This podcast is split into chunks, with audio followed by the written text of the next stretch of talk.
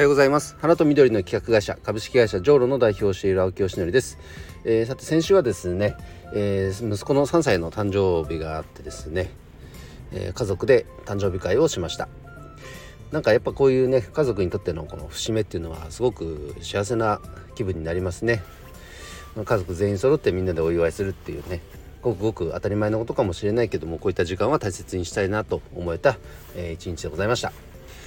えー、さて今週あ今週じゃない。えっと今日は月曜日ですので、えー、目標振り返り会です、えそれでは早速いってみます。目標10個えまず1つ資金調達、えこちらは話が進んでいて、えいくつかま打診先を増やしていますが、えっとまあ、まあ、順調って言っていいか分かんないな。ちょっと初めてのことなんでね。あのなんとかま話は前に進めていますのでまた報告します。えー、2つ目、えー、フラワーディレクター体系化、えー、これはですね花と緑の企画会社って言ってる以上フラワーディレクターっていう表現がちょっとフィットしなくなってきたので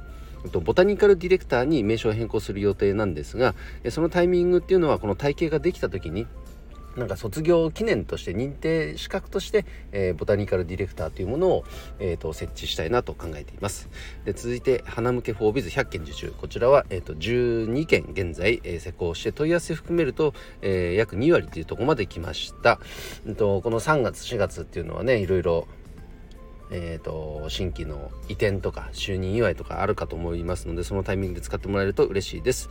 えー、4つ目、えー、コンサル案件ですね、えこちらは3月下旬にまずねあのロケハンであの現地に行って撮影する下見することが決まりましたのでで本ちゃんの撮影は4月という予定で今準備しています、え続いて5つ目、えステムのコンソーシアムコミュニティのスタート。ステムっていうのは廃棄される、えー、お花の茎を活用した、えー、商品開発プロジェクトです。それをステムと言ってるんですが、3月の下旬に、えーと、そのボードメンバーで、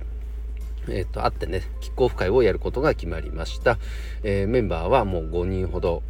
えーと、5団体って言ったらいいかな。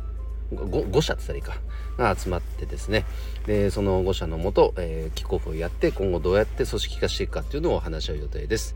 で6つ目、えー、GRI メンバーズ300会員獲得。GRI っていうのは一般社団法人のギフト研究所です。その会員組織として GRI メンバーズというものがこれで募集が開始になりました。本格稼働するのは多分4月ぐらいになるかと思うんですけれども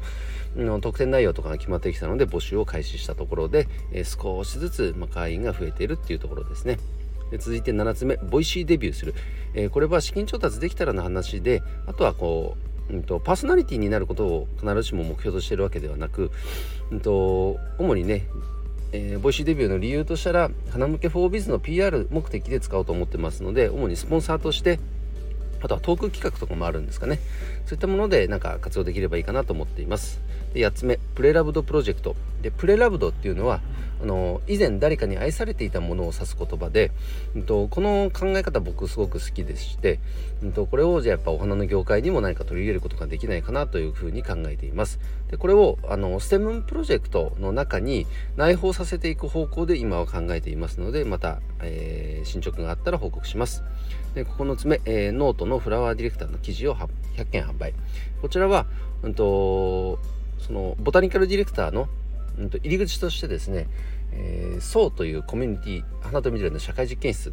あの設置してるんですが、まあ、そこにまず参加してもらうにあたって、まあ、興味がある人は読んでくださいっていう、まあ、立て付けにしてるのでそんなねあの売り出しておけばバンバン売れるとかそんな風には全く思ってません。なのでまずはその層という活動に参加あの興味を持ってもらうことが大事かなとは思っていますが今のところまだ全然売れてません。はい。こちらも頑張んなきゃです。で10個目 NFT 事業スタート。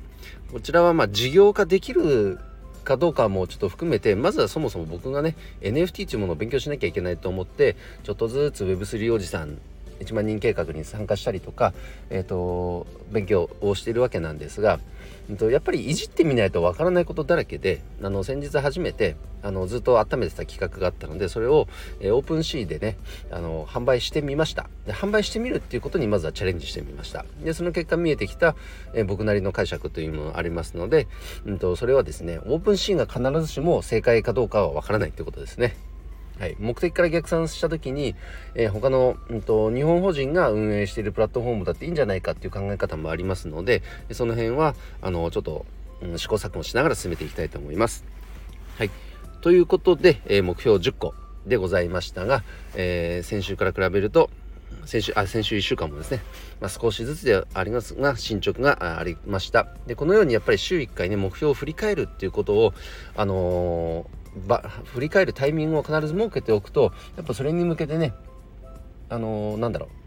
仕事をする前に進めなきゃいけないっていう意識がもう無意識に働くのでこういう仕組みを作ること自体がそもそも大事なんだっていうことがよく分かってきましたので来週以降も続けていきたいと思います。ということで今日の配信は以上で終わります。今日も一日頑張ろう秋吉典でした。バイバイ。